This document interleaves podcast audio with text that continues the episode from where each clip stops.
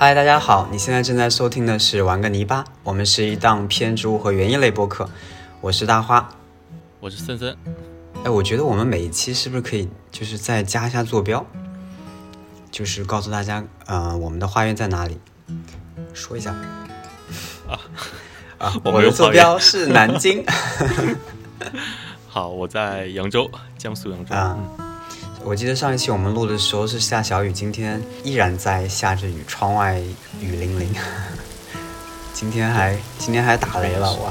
下午的时候那个轰鸣声特别厉害，持续了一阵。我听到那个声音的时候，我当时是没有反应过来是打雷，因为我是在室内。然后听到那个声音，我以为是哪边出了什么事故，发生了碰撞之类的。因为我们那能听到远处的那个高速公路嘛。对。然后那个声音不停。就一直在嗯这样低沉的声音，轰隆隆轰隆隆，过了一会儿都是比较低沉的声音。对，后来也炸了几次。一两下是，对，一两下是比较大的。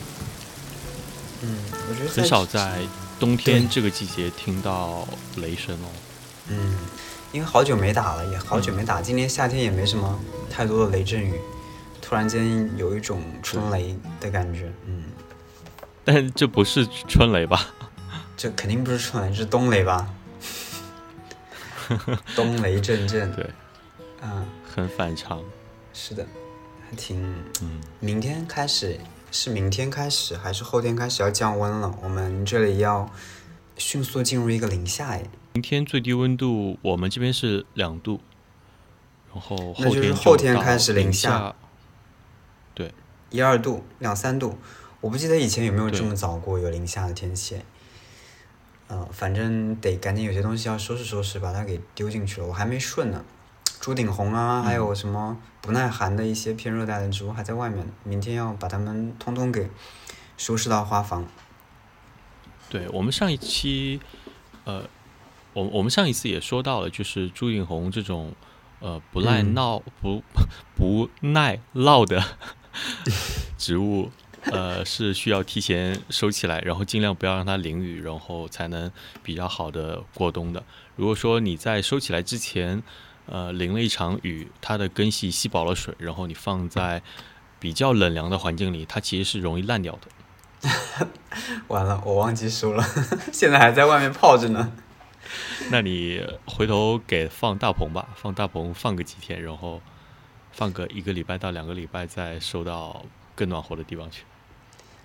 好哎，其实你看 这一下就聊到了。其实我们今天就是想在这个冬雨绵绵的日子里聊一下球根的。我们前面几期都有带到，因为在说每个月该做的一些事情都是种植球根，嗯，几句话带过。但是今天我们我想跟森森，我们就正好聊一下，好好聊聊。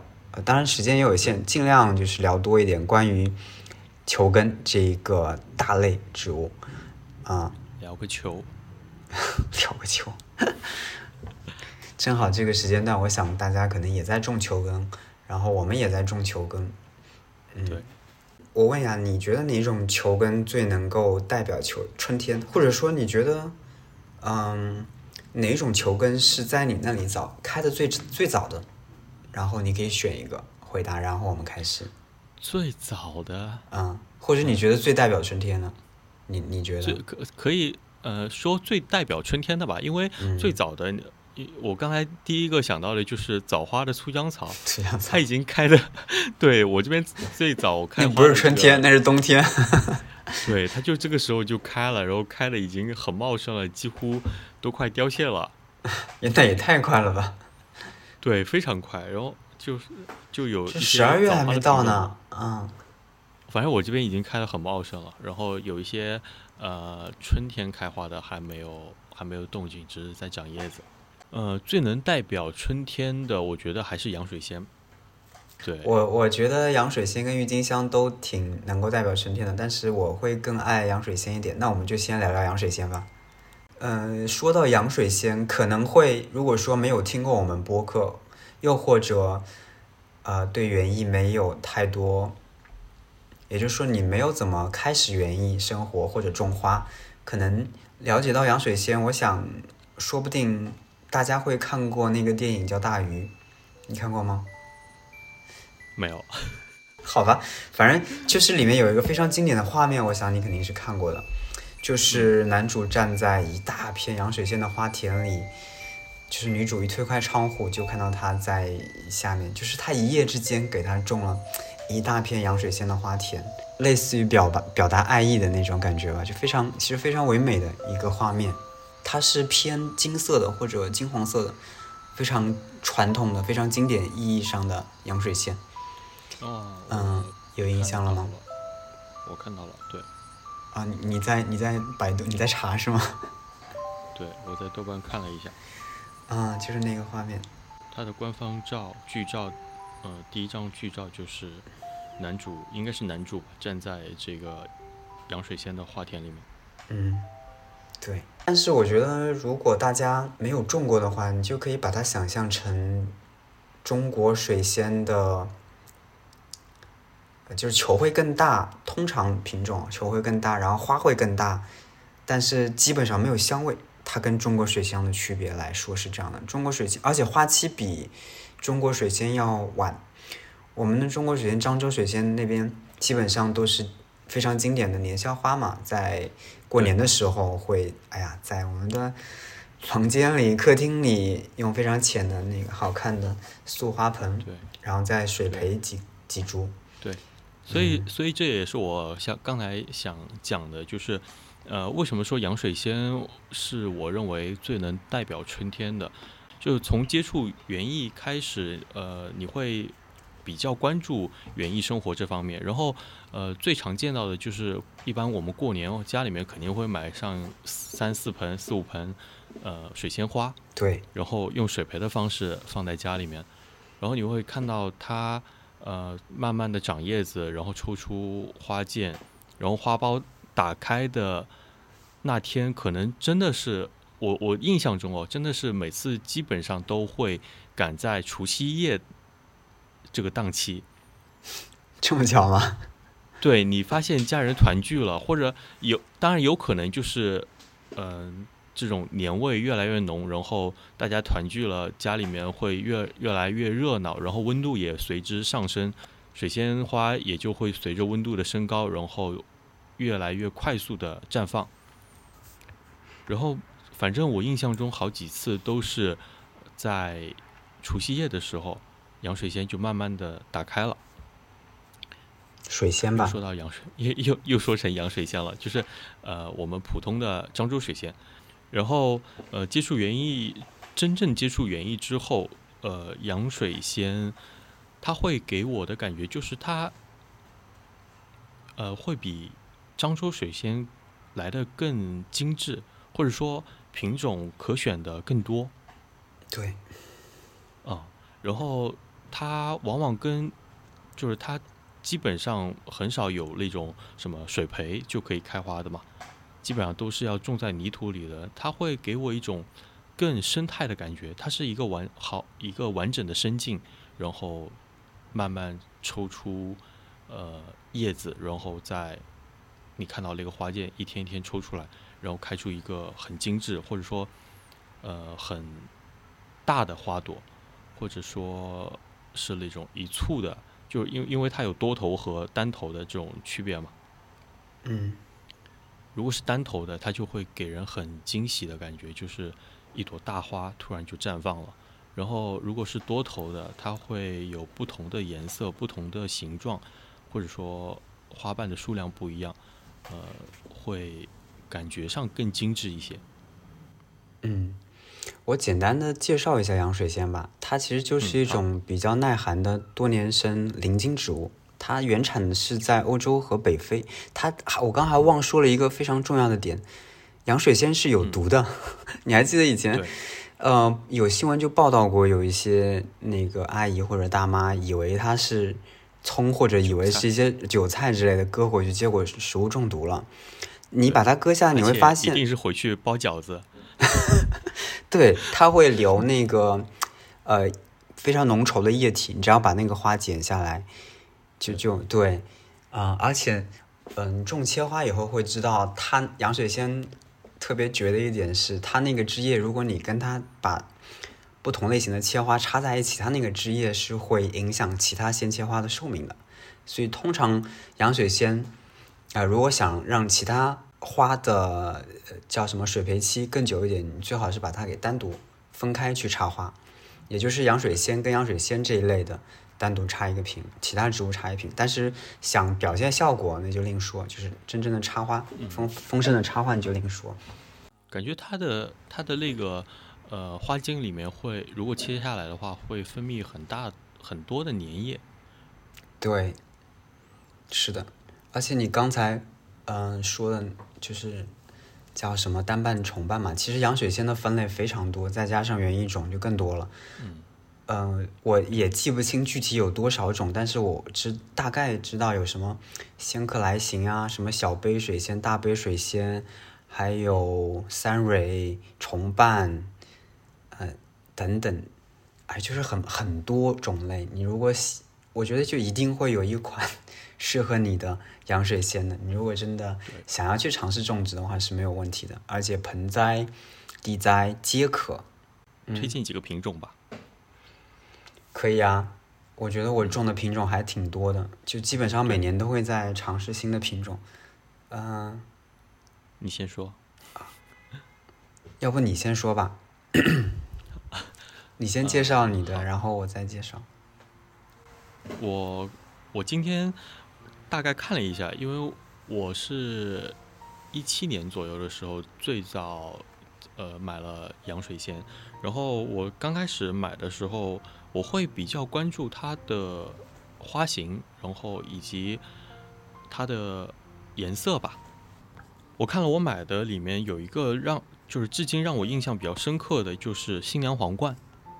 啊，嗯，你应该知道，我同期买的其他的这些洋水仙呢，我印象中比较深的就是那些大花的，然后单朵的荷兰船长啊，或者悄悄话之类的，因为它的颜色是不同于我们平时看到的漳州水仙。然后新娘皇冠为什么说印象比较深刻呢？因为它给我的感觉是，虽然是多头，然后小花其实偏中花型的吧，然后它是带有香味的。对，我也很喜欢。其他的一些独头的大花会味道有点怪怪的，有点说不上来的那种 怪怪的味道。然后唯独新娘皇冠是我第一批买的洋水仙里面味道最好闻的。呃，当然后来我还看到过另外一个品种，同时我也买了，至今也还在养着，叫艾里克。Eric，Eric，对，艾里的英文名对是什么？艾瑞克，对，艾瑞克，它这个品种在介绍的时候也是说它是比新娘皇冠更好一点的品种，它有可能就在新娘皇冠的这个基础上稍微呃做了一些改动吧，应该在品种育种的时候，是跟它长得差不多吗？我可能没种，过非。常像，非常像，但是呃给我的感觉是它的花量会比新娘皇冠大很多，嗯，大很多。你你如果种植的话，你基本上可以达到一个呃，就盛花期的时候是满满的，呃，上层是满满的花苞的效果。然后接下来就是去年种的印象比较深刻的是那个白色的塔利亚，啊，Celia，对。这个我原来也想推荐的，非常棒。对，猫叔也非常爱。对，首先它的名字就是一个美神的呃女神是美神吧？女神还是，一个美神？的名字，然后你会发现它是一个完全洁白的，带有一些珠光颜色的花瓣，对，然后它的花量也算不错吧，反正养殖的难易程度是算是比较中等的。它应该是算三蕊水仙，然后是多头的，对吧？对，呃，总之这些是我养过，感觉很轻松，然后它的表现也非常棒的品种。你呢？啊，对，刚森森说的，嗯，那个 Celia，也就是塔利亚，也是我非常喜欢的，我原来也想说的，嗯，正好森森也说了，还有洋水仙，其实它是很好种植的，就是大部分品种基本上我们都能够种出花来。所以说，其实我们今天是想要聊球根嘛？球根，我觉得它是我们所有的种植的植物里面或者类型里面。成就感来的最快的，你这样想啊，你就是播种，你可能九月开始播啊，还慢慢的带苗，弄到冬天再好，说不定可能不小心就给挂掉了，然后还要等到三月、四月、五月，说不定才能开花，对吧？但是球根我们基本上种下去以后，九月、十月有甚至十二月种下去，来年都能开花，更别说像来年春天早春就能开花，更别说像我们刚说的，嗯，叫什么？中国水仙那些甚至都不需要泥土，甚至水培都能开花，所以说它们对真的是非常容易种植的一个类类别。我我还想讲差的一点就是球根，它其实是一个通一个通称一个类类一个一个大的类别，因为什么球茎、鳞茎它其实分得很细的，但是它们的共性就是它们会有。呃，一个膨大的器官，那个那个膨大的器官里面会有贮藏养分跟水，所以说即使单纯依靠这个球根本体，理论上它就是能够呃供养它去开花，抽出花剑开花的，所以我觉得真的是非常神奇跟有趣的一类一个类别，呃，也不会让大家失望的，啊，种植起来也简单。好，这个插完了，我再继续来分享我的品种。我个人是比较喜欢，我尝试了，我觉得起码有三十种应该会有吧，但是还没有好好做整理，只能够说我看到的一下能够惊艳到我的一些品种。先说一个非常经典的，就是我前些天给你寄的那个，嗯，叫嗯悄悄话 Teta Teta，它的英文名也很好玩，很好记。它是一个偏。偏小型的，就是非常适合盆栽，非常非常适合盆栽的一类洋水仙。以前看《园艺世界》的时候，就看芒叔经常在那儿说它的英文名，就哎什么神奇的洋水仙啊，然后也是盆栽，也能够有非常好的一个表现。而且它，我觉得它那个杯型就有，甚至有一点点原生感，会让人觉得呃自然感很强，又好种，呃又可爱，花量又大的小水仙。啊，这是我第一个想要推荐的，然后还有是我之前视频里发过的，但是那个中文名实在是搞不懂，我觉得翻译就很奇怪。我之前一直以为它是装饰，嗯，但是它跟另外一个品种叫 Pipit 就很像，嗯，皮皮特。我其实是比较偏爱那种。因为洋水仙，大家想到可能想到的就是金色、黄色为主嘛，就像刚才大鱼里面的那个画面一样。但是我个人是比较喜欢偏浅色系的，就像刚才说的 Celia 那种白色、乳白色、浅黄、柠檬黄，比较温柔的这个色系。所以，呃，刚才我说的那个 Pipit，它其实就是有这个特点。而且更有趣的一点是，它会变色。最开始的时候，它是。呃，偏黄的，然后开始看看它的中心孵化罐贴着孵化罐基部的那一圈，会慢慢的褪成白色，非常奇妙，是乳白色的一个感觉，整体颜色也会越来越淡，啊，然后它的花量啊，它的孵化性啊也都不错，经过我这两年的观察，也非常推荐给大家，嗯嗯，还有其实还有还有应该还有不少，我就先说这这几个吧。我刚想到那个不是褪色的吗？或者说，其实褪色类型的我都觉得挺好的，因为你你中了一个球根，你就想你能观赏它不同的状态，就相当于你中了两种嘛，对吧？对对啊，它的状态一直在变，那就给你带来更多的观赏体验。嗯，是的，而且整体来说是偏爱呃单瓣的会多一些，重瓣的会。呃，有有个个别重瓣品种也很喜欢，但是还是单瓣的偏多，因为觉得重瓣的有一些 看多了，我觉得有点大头笨笨的感觉，喜欢那种纤纤巧温柔的那种小花的一个感觉，嗯，对，而且感觉单瓣的会让人感觉更规整一点，嗯，是的，就是它它就是一个基本上每每一朵都能开出一种很标志的感觉。然后重瓣的就是 会稍微显得有点呃冗余的感觉。是的，但有一个品种叫，呃我还是想说一下吧，叫 Art Design 艺术设计翻译成可能，哇，那个是真美，嗯它也是偏浅色系的，它会开成那种又像单瓣又又是非常重的一个特征，就是它那个花冠是重的，就像个喇叭一样，伸出来那个大喇叭里面是重的，然后它的嗯花瓣本身会慢慢的往后圈，啊，非常非常的漂亮，真的，而且是偏奶油色系的。买得到的话，大家可以尝试一下。发现不是说每年都有的卖，洋水仙这个东西也是的，可能会跟国外一些生产什么有关系啊。比方说，呃，某一年它的产量不行，可能就没有的进口。我们再聊一聊关于什么复花这些，你你觉得你那边洋水仙复花怎么样？呃，复花，我刚才说的这几个，我觉得还可以哎。嗯、整体应该是偏小花类型的，复花都还可以。对，重瓣的就然后哎，要说到这个复花，其实呃有一个洋水仙里面的类别就是丁香水仙，嗯对，可以说一下，丁香水仙基本上是可以不用费什么精力就可以很好的复花的。你有推荐的品种吗？丁香水仙，呃，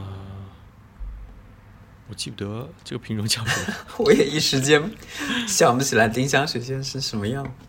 就呃，丁香水仙其实就不需要推荐什么品种了，因为基本上都可以很好的孵化，嗯，但是对吧？你也要考虑到你的喜好嘛，比如颜，首先颜色就能够筛掉一部分，对吧？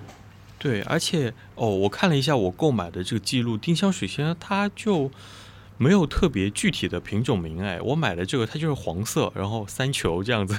那肯定是你卖家偷懒，我觉得肯定是有品种的啊。那我要好好找一下，嗯，包括包括那个呃围裙水仙也属于丁香水仙的一种吧？啊，围围裙复花应该，围裙复花应该也可以吧？对，也不错。嗯，我去年才开始种，今年我想观察一下。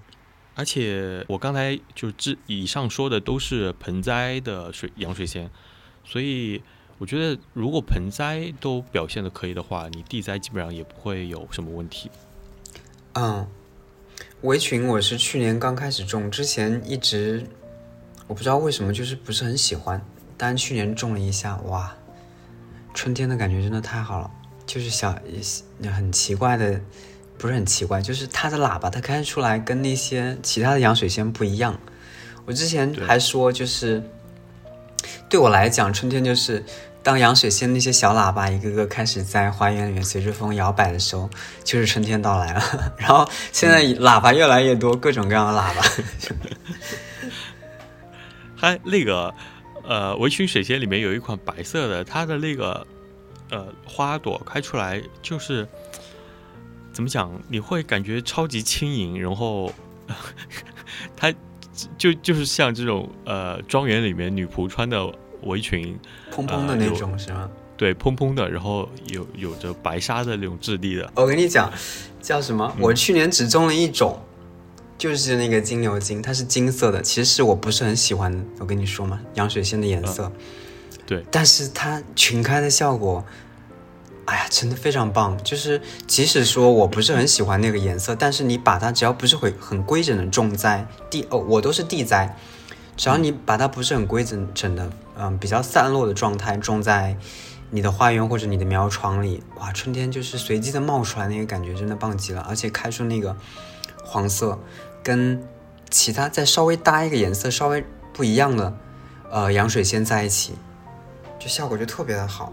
我是跟，嗯，我之前种的一种叫，我把它称作叫豌豆射手那个，你还记得？就小那个喇叭很长，然后它的它的花瓣反卷的特别厉害，反卷的特别厉害，就完全折返过去了那个，跟它种在一起，在一起种的。对，然后就效果特别棒。然后今年我又尝试了一些新的微型水仙，我想等到明年看看它们的效果，之后我们可以再录一期跟大家分享，这样我就可以有更多的品种介绍了。嗯，因为这个今年录了什么品种？今天把我能买的都买了，行吧，因为你这么想，只有金牛金是纯黄色的，其他都是其他更好看的颜色，为什么不种？对吧？都是那些奶油色啊、白色啊、浅黄，对对，都尝试一下，看看它们的高度。它的它的颜色其实呃不像洋水仙那么多，但是它的颜色品种就少在在纯白和纯黄中间过渡，就是嗯，中间会有偏白一点的黄色，或者说偏黄色一点的白色这样子。嗯，我们刚才其实是在聊到一个复花的问题，然后就聊到了微醺水仙。我觉得我们可以再继续回到刚才那个话题，把它聊完。嗯就其实我们是有一些方法可以去做，让它可能会来年更好的复花。因为洋水仙本身是一个多年生的，相较于郁金香啊，我们待会儿会聊郁金香。对，洋水仙正常是可以复花的。如果我们说给它再稍微，嗯、在花后给它就就不要去修剪它的叶子，正常一些球根类都是的，要把它叶子留到让它自然枯萎，这样它的养分就可以回流到它的块茎、它的球茎里面，然后让来年长得更好。就可能你就六七周吧，或者说你就看它慢慢发黄以后，自然枯萎以后再说。然后呃，一在花后一定要给它充分的日照。嗯，甚至是可以施一些呃浓度比较低的氮肥，就是让它再长长。哎，不是应该是磷钾肥吗？磷钾肥吗？就我是让它的养分可以嗯存在磷晶里面，嗯，都可以了。我其实我没有考究过，这样讲吧，就是嗯我、我的来源其实是也是之前的一期视频里面的一个国外的，呃，就是做洋水仙的一个老头啊，不不，重说一下，是一个国外做洋水仙的老爷爷。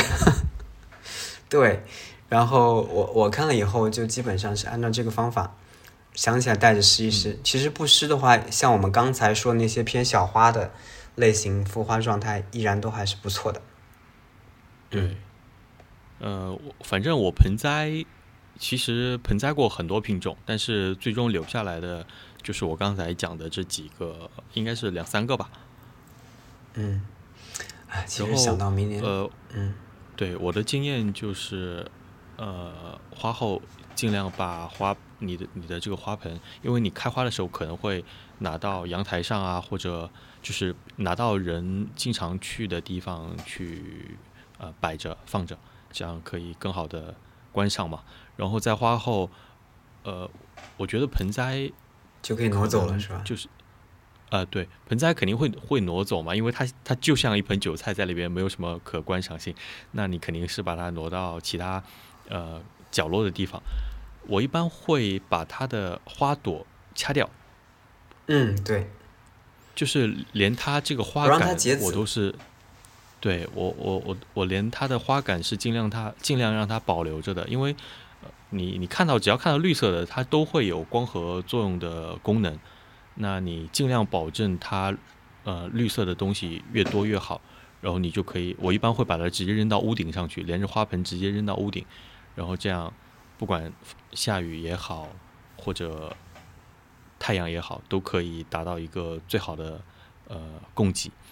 然后在花后尽量在它的盆土里面，如果你要给水的话，呃，尽量给一些有肥的水。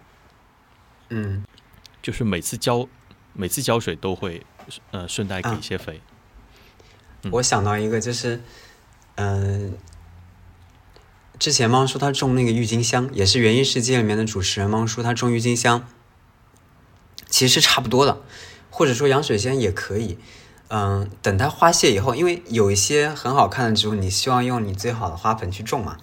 然后它花谢了以后，你就想把花盆腾出来，然后给它直接丢到一个一加仑的黑两加仑的黑盆里面，然后丢到角落去，太让它现实了，对，就是这样。你空出来呃好看的花盆可以种新的植物嘛，新的草花之类的。是的，嗯，我们最后再简单的介绍一下种植技巧吧。其实，嗯、就回顾一下啊，我觉得 我们其实是不用回顾的，但是还是说一下吧。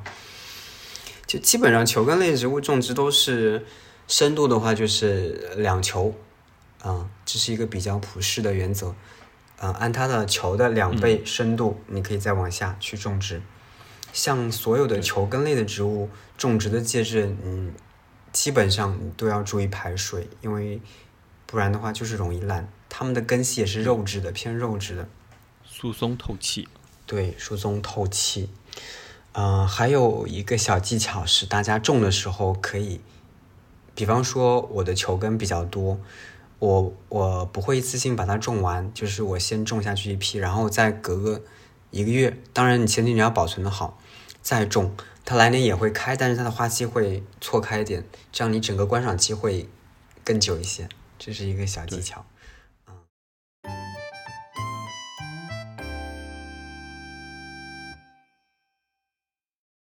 我觉得我们我我们今天这期节目是一期聊不完的，我们就下一个挑挑一个其他的聊一下，然后可能今天的节目就 要打住了，然后我们甚至可以分成两期或者更多来聊。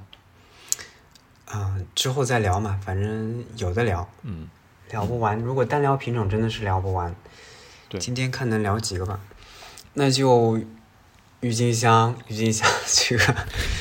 就是广泛意义上的春天的使者，耳熟能详啊！对大部分人来说，相较于洋水仙啊，而且而且现在郁金香真的用的很广泛，因为你会看到市政绿化，包括公园，公园真的会对有很大面积的在种郁金香。对，但是我我我一直觉得，就大家不要被这种。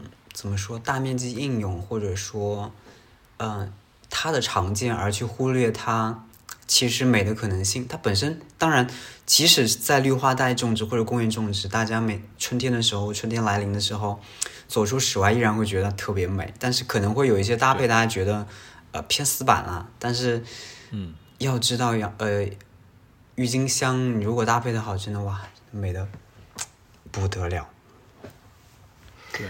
其实这些球根，我我印象中，它一个好的搭配或者好的景色，就是呃，在很自然的这种环境下，然后比如说这些球根就长在大树旁，或者呃小河边这样的环境里面，然后它就从土里钻出来，然后静静的在那边开着。你知道我我我刚刚想讲什么吗？就跟你说的一样的，就是对。它最有魅力的一个展示方式或者种植方式，就是在草地，非常自然的草地，然后随机种植，然后有几棵大树，早春几棵玉兰，几棵樱花，它们的花期相似的，有一个高低层次。如果有山，那更好；有河流，当然更棒。这不是一般花园里面可以呈现出来的我发现，其实现在市政的绿化，他们都在做一些，呃，就你刚才说到山，其实。因为市政绿化它面积没有那么大，它不可能堆一个小山包出来。但但是他们现在会比较流行的一个趋势就是堆一个小土包，堆一个小土包，就是有一个呃高低错落的变化，不像以前都是一个平面嘛。对，因为窄，空间比较窄，需要展现层次层次嘛。对的，层次表现的也会更好。嗯。总之，园林绿化它是做的越来越好了。我记得今年春天的时候，上海在上海城市里面的绿化，或者说有一段种了郁金香，种的非常漂亮。之前刷到过很多次，大家都推荐推荐大家去打卡来着。对，市政里面其实运用的好，颜色搭配的好，也是就是在非常市中心的位置搭配的好，也是很美的。对，大家可以稍微留意一下，就是在特别是在春天，春节过后，其实就慢慢开始有了。嗯嗯，哎呀，我觉得就这么常见的植物，就似乎不是特别好聊。怎么聊呢？我记，嗯，哎，你种郁金香，你种的多吗？我种的不多。我我我刚才想讲的一个原因就是。呃，就是要要说到我种郁郁金香不多的一个原因，就我觉得它如果作为盆栽的话，其实很难达到一种很自然的效果。还有就是量，郁金香真的太要太需要体量来呈现出它的美了。对，就是你要么就地方大，然后少种几棵零星的散落在地里；你要么就呃。怎怎么讲？就是地地方如果不是特别大，不是特别空旷的话，那你就得跟其他的植物好很好的搭配穿插在一起。呃，而作为盆栽的话，呃，比如说像芒叔一直用的千层饼的这种方式，我总觉得，就我的家里不需要一个这么庄重的盆来，什么意思？就是一层种郁金香，一层种洋水仙，这个这种千层饼是吗？对，或者或者搭搭配一些草，就表面的草花呀，甚至搭配一些其他更多的呃球根。我最早实验过，也是当然也是受节目的影响，但是最终效果有点糟，就是乱糟糟的。对，猫叔他每年都会这么弄。主要是我觉得，主要是我觉得我的家不配，就是 应该是我种不好。我觉得我是种不好，我很难掌握它的精髓，因为你要首先，其实郁金香它的种类也非常丰富。我说的是。类别了，它会分什么什么型什么型，然后各个型的花期、类型、表象都不一样。然后，对对，你如果想让花期统一，这里有两个方法，一个是你可能需要把它的品种先是挑一类的里面，再挑不同的种去种，它们可以在同一时间开，或者你种植深度去控制一下。比方说晚花的还是早花，你可以把它种深一点。具体具体情况具体分析。嗯，然后可能会达到一个同时开花的效果。如果你搭配的不好，你本身种的盆里面的郁金香又不多，它们又没法一一起开花，那个效果表现起来就是有点差强人意。不对，差强人意是大体使人满意的意思吧？成语用的不对，就是就是不是很好了。嗯，还有就是刚说的郁金香真的是要靠体量。当然，我们说的是一个嗯个人理解或者说。嗯，至少对我来讲，我的理解是，郁金香是一个需要体量去呈现它的美的，而不是嗯三两朵，呃三五盆这样。可能本身因为我自己种植环境吧，就是你比较大。我觉得我们如果说到盆栽的话，我们要不就换一个思路，我们能不能就用一个小小的盆，美美的种上一棵呢？那是什么？一根葱吗？不，就就一颗，然后它开出。你是想说像那种朱顶红的感觉吗？就买那种塑胶的朱顶红，蹲在那儿，展现出它。就是你你有一个，你有一个可能口径十几二十的盆，就是十五十五左右的盆吧，然后就好好的种上一颗，精心打理一下，然后因为它它其实花期很短嘛，你就好好打理一下，然后。我不需要，谢谢。不不不，我觉我觉得对于家庭盆栽来说是可以的，因为我每次都会觉得，就是你把你你比如说你买一个品种，它不可能只卖一个球嘛，它至少什么三个球、五个球这样子。对，你买五个球种在一个一加仑的盆里面，可能也差不多，但是感觉体量会有点尴尬。然后你买十个球嘛，种在一个大一点的盆里，它长出来就是它同时开放的时候，你又会觉得有点傻，因为。就是齐刷刷的长在盆里，跟公园的 那种绿化其实没什么区别吧？公呃，跟花海其实差不多。差一句其实现在花海很多，但是花海流行的种植方式还是偏同一个品种一个色块这样去展示，然后很容易五颜六色，当然很春天了。但是 怎么说，审美还是有待提高。对，热热闹闹，嗯。就是甚至可以，你就用同色系的，然后同类型的，去做一个层次，做一个稍微有一些差异的体现，也是很好的。嗯嗯，你看，哎呀，就不说了。就是国外其实很多公园他们也会种，可能我我能够看到的或者呈现在我面前的，是筛选过的，能够看到的都是搭配的非常美的。他们可能是名园，有一些非常有名的花园，会经过精心的对色彩的怎么说？嗯，算计、统计，呃，实验这样的效果出来的，嗯，那就推荐品种吧。郁金香吗？对啊。啊，哇，郁金香品种好难一时想不起来。对。或者我们就不推荐具体的品种，可以比如说，颜色啊，或者说花型啊之类的，可以推荐一下。哎，你觉得郁金香有？让你感觉表现很好的吗？我我们没有说的一点是，郁金香基本上是偏一次性的花球根，它跟洋水仙是不一样的，这一点非常的重要。所以说，因为它基本上很难复花，即使复花，花也会小，而且小不少，甚至是没法复花。能复花的基本上都是什么偏原生的，嗯，对，而且它第二年也会有的会开花，有的会就长草。对，这点也也比较让人诟病，或者说选择它的时候会，哎，我脑袋里要思考一下，我要不要今年买它？我之前前些年我是不种郁金香的，就是从去年 不是完全不种，就是说不会像去年那样种个几千棵这样。然后从去年开始是种了相对多一点，今年也种了更多，因为我是能够感受到，就像我刚刚说的，呃，集群开放的一个美，还有就是颜色稍微搭配过的一个美，让我觉得很震撼。尤其是在那个时间段，其实，在我们的花园里开的球根花卉不是很多，郁金香真的能够一下打开你的。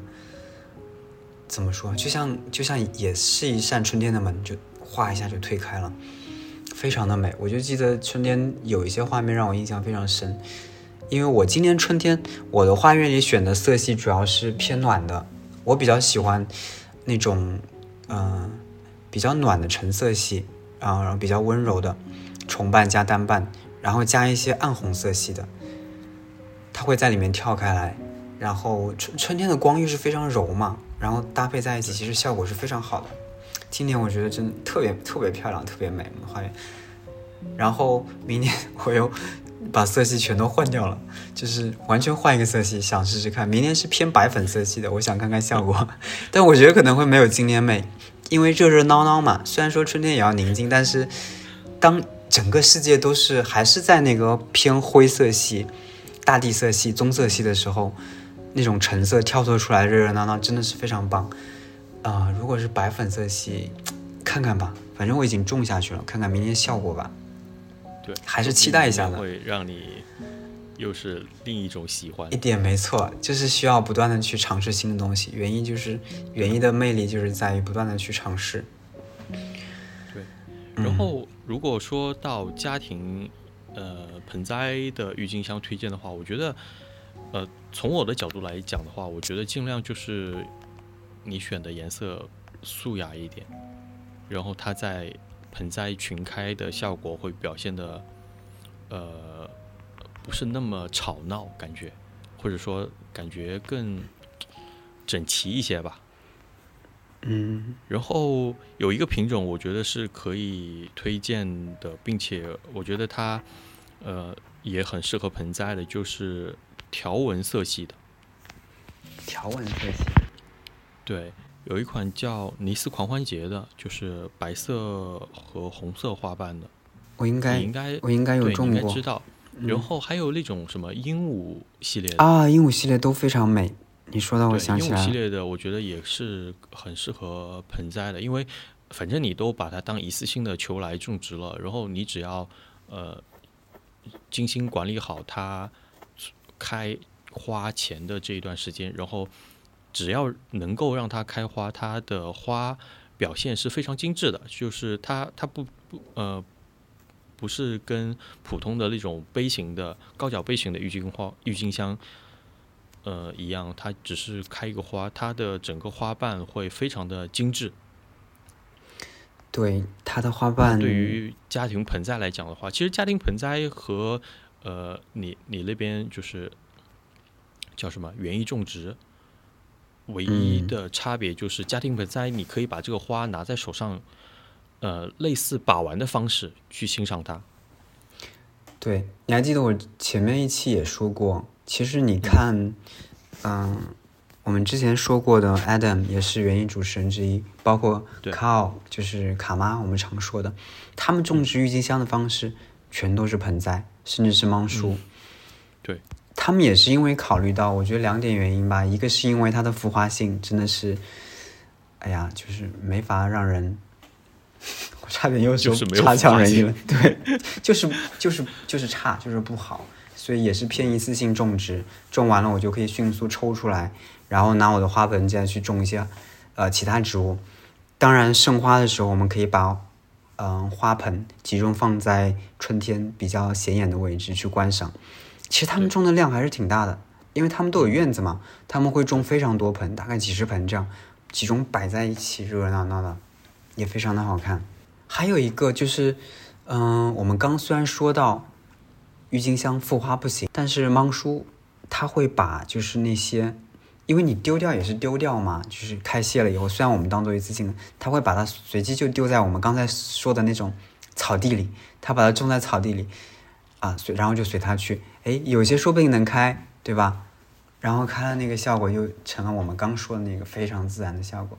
如果说恰好你又有一片草地，然后你又是盆栽的，你或许可以试一试这样这种方式去种植。的确是一个呃叫什么二手球的回收方式。对，真的是二手球的回收方式。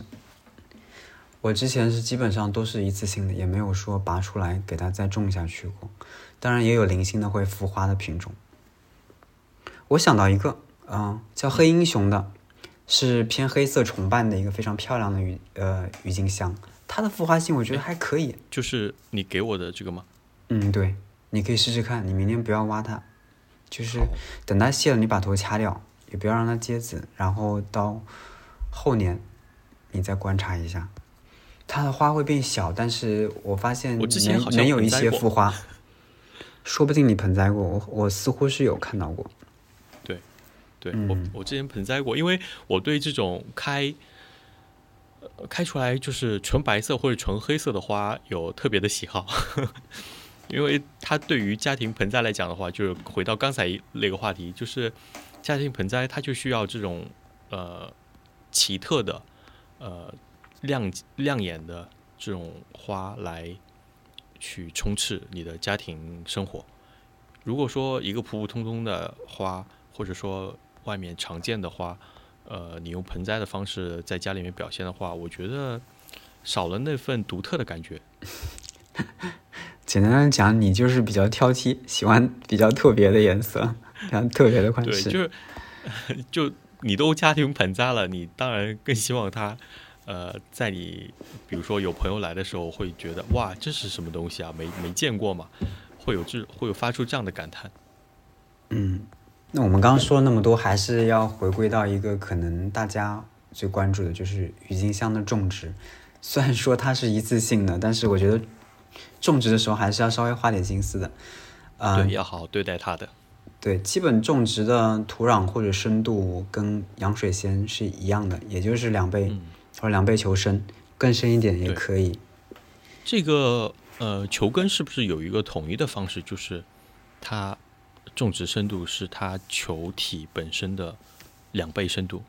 对，有些球大你就深一点，它本身球径就大嘛；小嘛你就小一点。当然也有个例，比方说德渊，它应该算嗯块茎吧，或者某一类，它就要种在，甚至它的球就要露出图表一部分，对吧？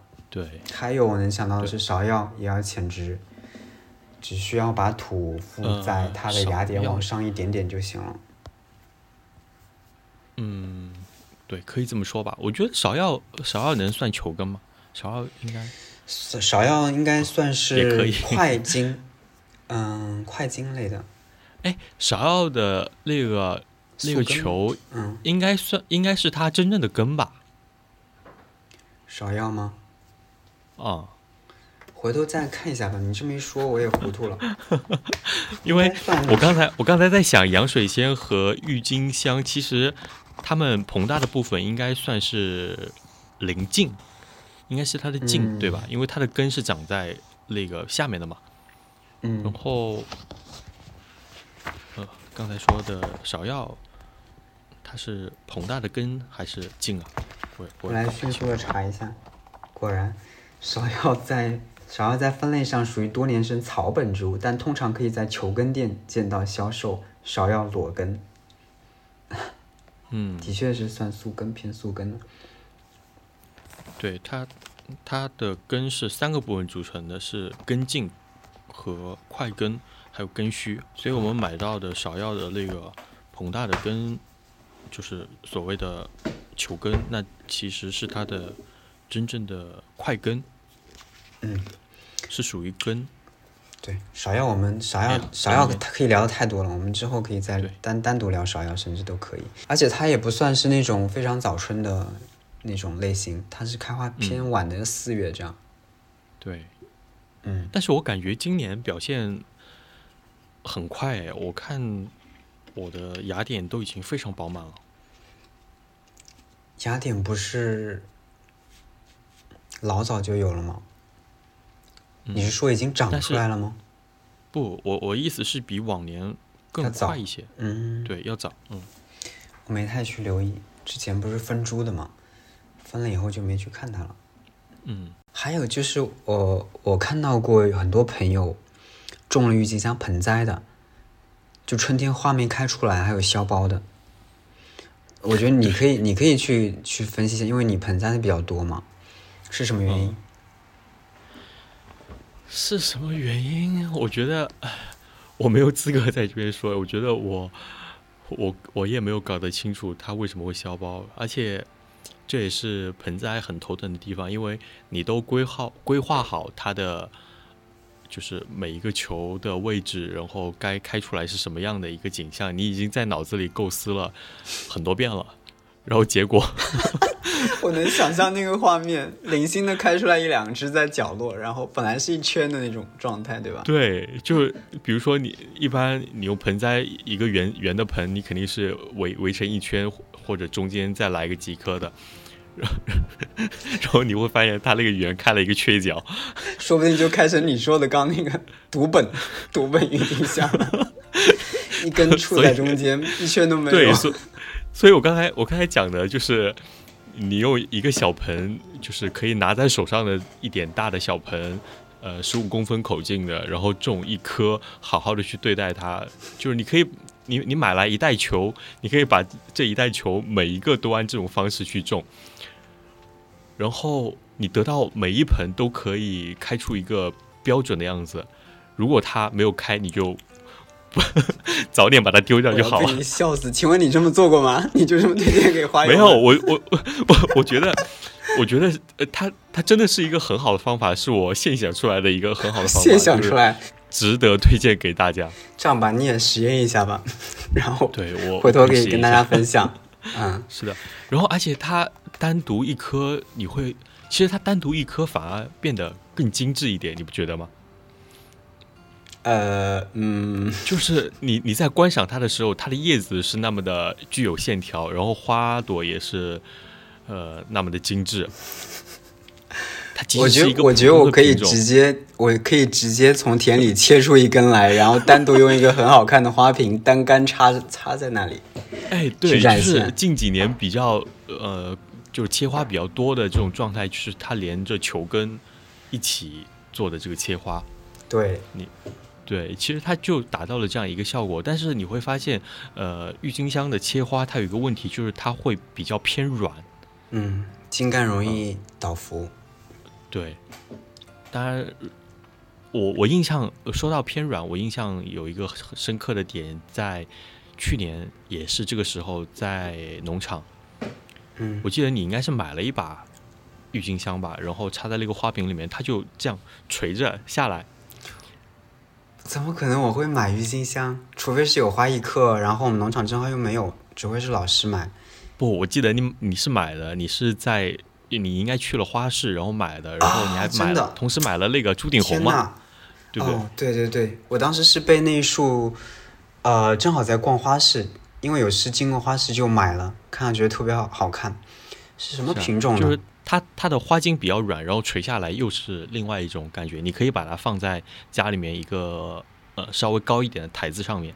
嗯，我想起来，是因为郁金香，呃，它的上市非常早，其实现在就很多了，之前就有了，然后一直到春天都会不断上市。但是我们按照怎么说，你自然春化的一个方式去种植它的花期，也要到明年三月份这样。嗯，那可能我就在之前那段时间，哇，真的是迫不及待的想要看，然后就买了一束非常好看的品种。我我印象里应该是一个条纹的品种，对对对还，是非常漂亮。鹦鹉的品种。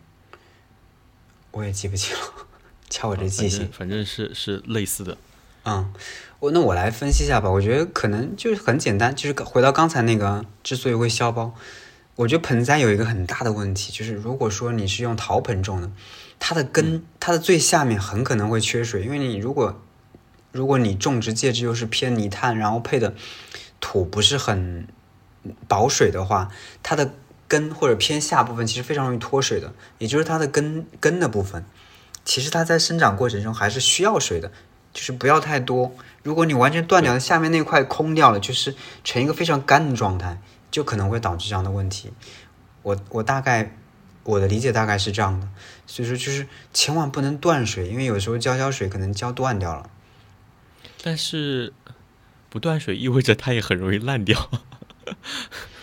见干见湿这个词就出来了，具体怎么见干见湿，大家自己去领，呃，叫什么？自己去领悟。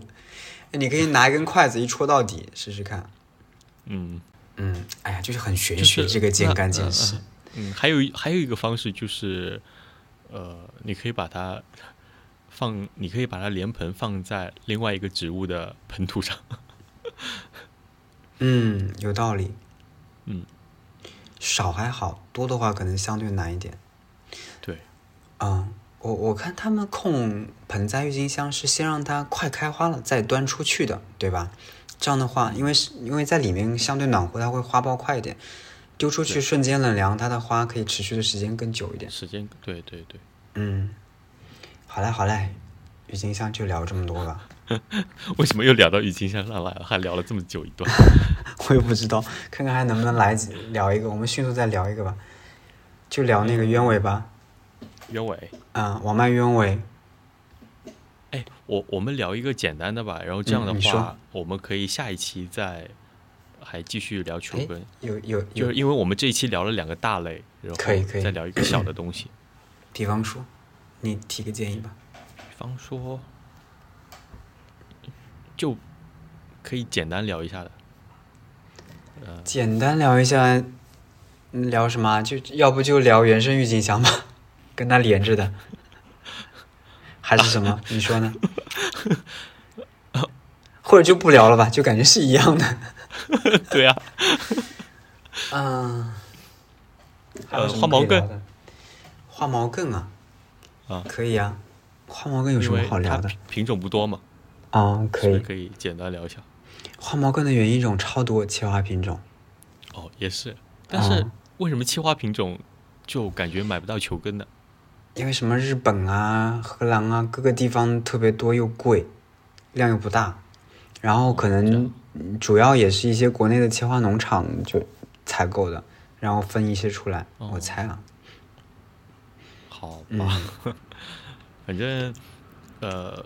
我我近期在小红书上看到好多，呃，就是卖切花的，有花毛茛已经上市了，然后你会看到那种花瓣层数超多的，反正不是我们能够买到的球的品种，呃，你会觉得他们他们一般会称它为洋牡丹嘛？嗯，就是切花店里会称它是洋牡丹，然后它的确是有那种牡丹的。呃，雍容华贵的这种样子的，但是我不知道它如果家庭种植的话，是否能表现的比较好。嗯，可以啊，没问题啊。它最大的问题就是催芽，我觉得催芽这一关过了以后，基本上就没什么问题了，就正常那生长。那我们就从它的催芽方式，然后开始，就从从它的整个生长过程聊好了。嗯，可以呀。它其实就是一个小爪子，我觉得不难，但是我经常也催发霉。最开始种植的时候总是小心翼翼的，因为你刚开始接触一种新的植物的时候，你不会一下去用单一的方式去尝试催它，嗯，大量的去用一个方式去催它，说不定如果挂了就一下全挂了，损失比较大嘛。对，所以最开始的时候是少量。要把小爪子放在不同的篮子里。对，我把它放在冰箱里，呃，低温催芽嘛，正常正常十度以下。嗯，低温催芽，然后。那你有总结出嗯哪样催芽是更好的吗？我是这么理解，如果说大家种的比较少，嗯，没多少个爪子，你可以尝试低温催芽，因为可以早一点催。嗯，如果说量大，我又没有那么大的冰箱，我就直接等天气真正冷下来我再催。可能十度以后，十度以下，到了十一月，甚至十二月，那我我催的比较晚啊。嗯，但是，嗯，这是我的理解。我总觉得，你看他们的上市时间你就知道了。其他农场肯定会有更好的方式。去做尽早的催芽，我甚至是看到有一些农场他们都不催芽就直接种下去，我我至今没法理解，不知道他们怎么做到的。当然也种的足够晚吗？不是啊，但是人家上市的也早呀。有一些有一些园丁朋友，他们甚至也是不催芽，就直接种下去，可以种晚一点。嗯嗯，但是那个土不能太黏，肯定是要疏松透气、排水好的。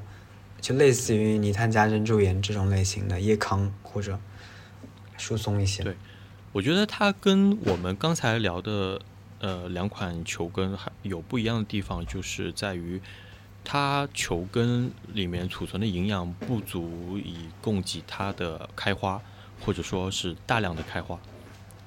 嗯。所以你在等到它生根发芽之后。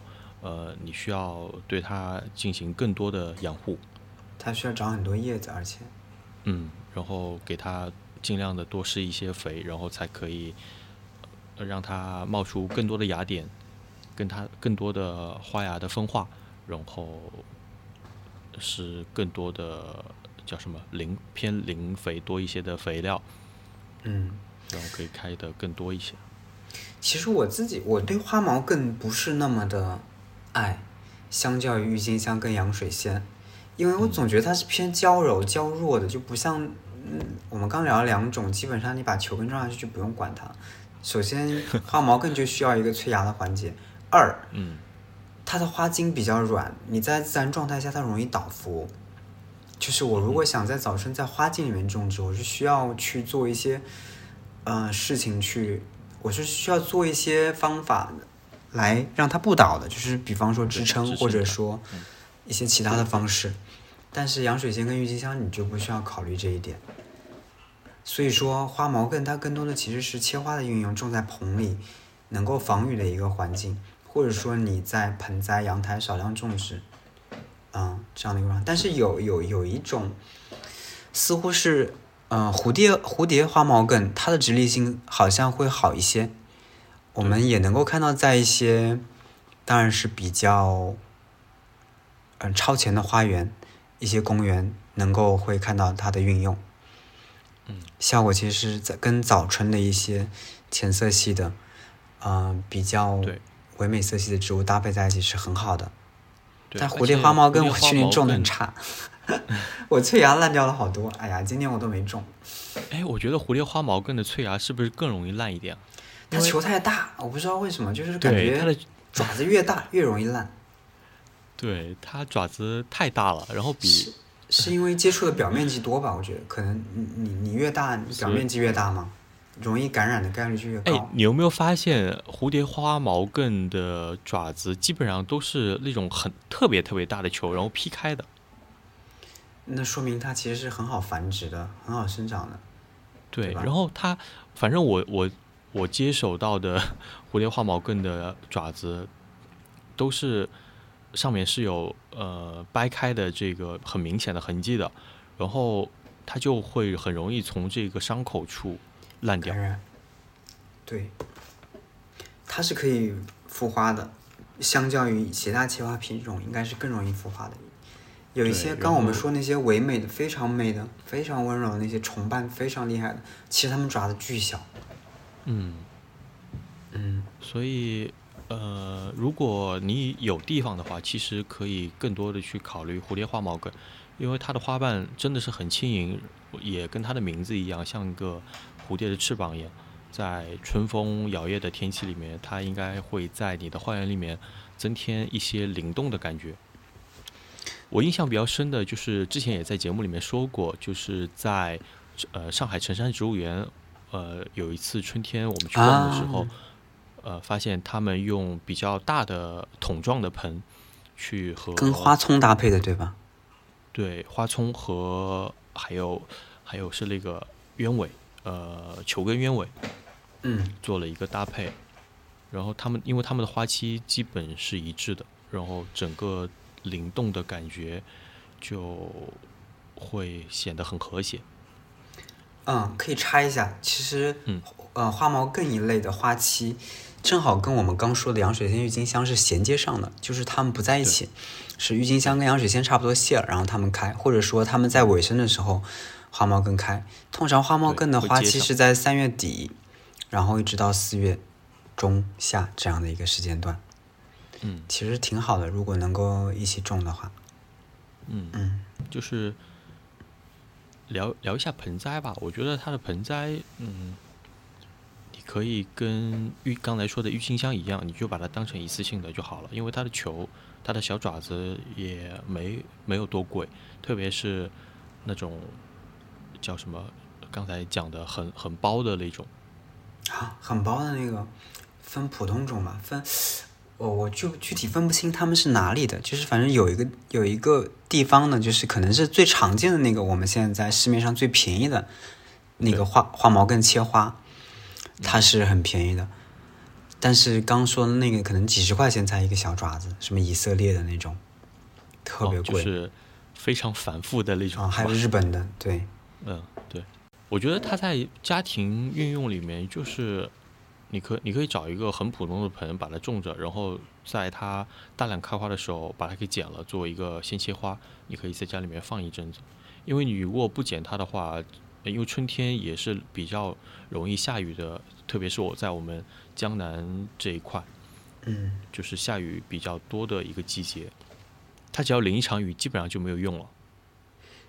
对，而且其实三月份的气温，嗯，可能也是因为现在气候原因，真的很多变，而且很可能会非常热，一下就特别热，热甚至我不知道会有没有过三十度，可能夸张了，说不定真有，然后就一下大饼。当然，刚才我们我们刚说的几个几几种几个类型都有这样的问题，尤其是郁金香跟花毛根，嗯一下高温，它们就容易摊大饼，就直接花瓣全部耷拉下来，就是就是很丑。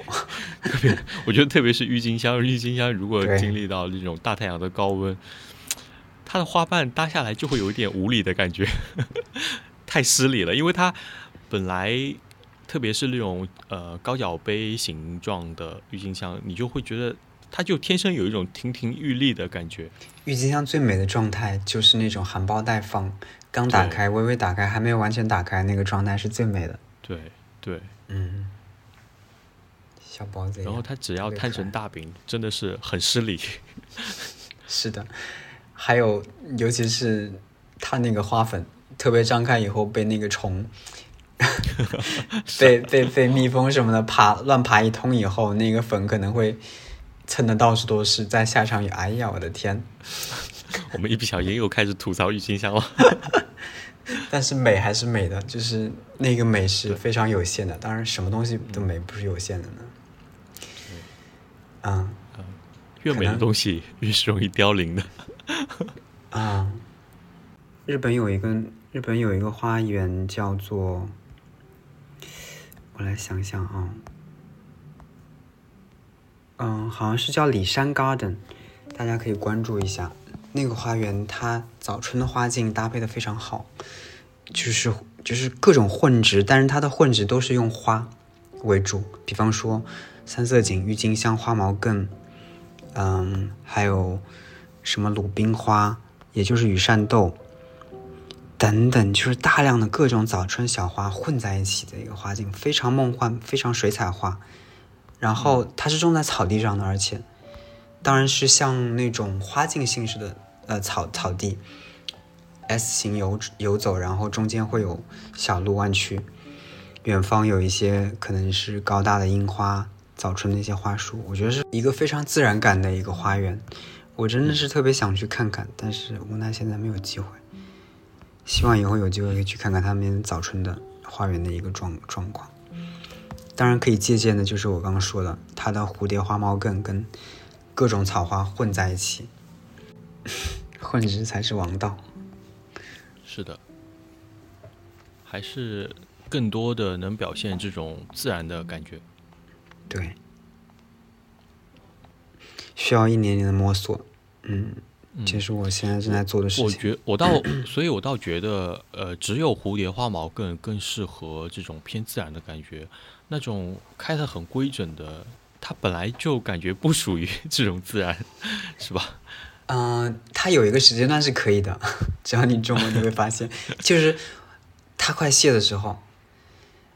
嗯，这么跟你说，比方说有一些粉色系的，嗯，它它们花瓣不是非常多嘛？它们有一个阶段，它们会长侧头、侧芽，侧芽花会小很多。当你把它的主主花谢了以后，你把它切掉以后，你会发现它的侧芽也会开，然后它侧芽开的那个花会小很多，而且很多就重瓣不了了。就变成单瓣了，这样就会很像蝴蝶花毛更哇，那个是的，尤其是一些粉色品种就鲜的不得了，是的，那个状态我很喜欢。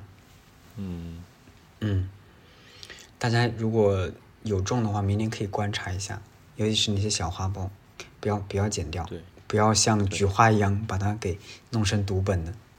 对，或者就是你在看它的主花开完之后，呃。或者还没开完，你就可以立刻把它剪掉，然后回去当一个切花来观赏，让它的侧芽尽量的冒得更多一些。对，但是它还有一个问题，就是我们刚说的很诟病的，就是它会倒。你如果不支不不不不支撑的话，它还是会倒，太纤弱了。我说的是，我们说的是切花品种。嗯嗯，所以在我这里，它更多的只是。用来做切花的，而不是说不太会，我不太会把它运用在花园里面。我们我们还是没有呃分享到它最好的催芽方式，就是你觉得它最适合你的催芽方式。我就是温度低了以后再催芽，因为我的量可能会相对多一些。哦，那就是量多的话，就是你种植的量比较多的话，那就是等尽量晚一点，尽量。天气冷凉下来之后，再去种植。呃，但是其实怎么讲？你说像今年的这种天气冷热不定的，就会很尴尬。现在就可以了，就晚一些嘛，都快到十二月了。我以前也有十二月催过。嗯，反正就就晚点催，尽量远，尽量晚一些。我觉得像我这种盆栽的话，那就呃比较容易控制的，就是扔扔冰箱里面。对，你就在冰箱嘛，反正种的少。对，其实你你再再多也就，你你就把冰箱空出一层出来，对，去放它嘛，去催它的芽嘛。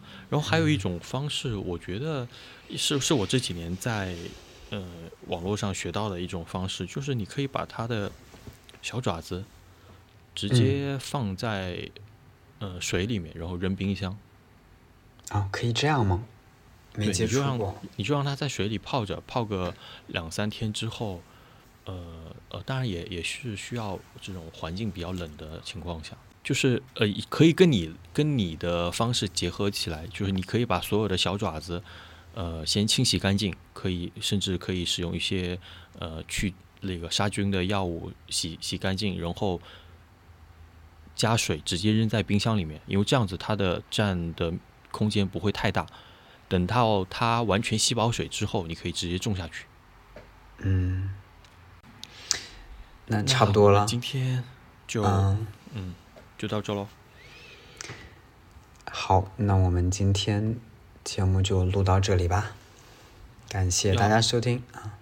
要什么？要不要要不要总结一下？总结总结什么？就。也没有升华了，是吗？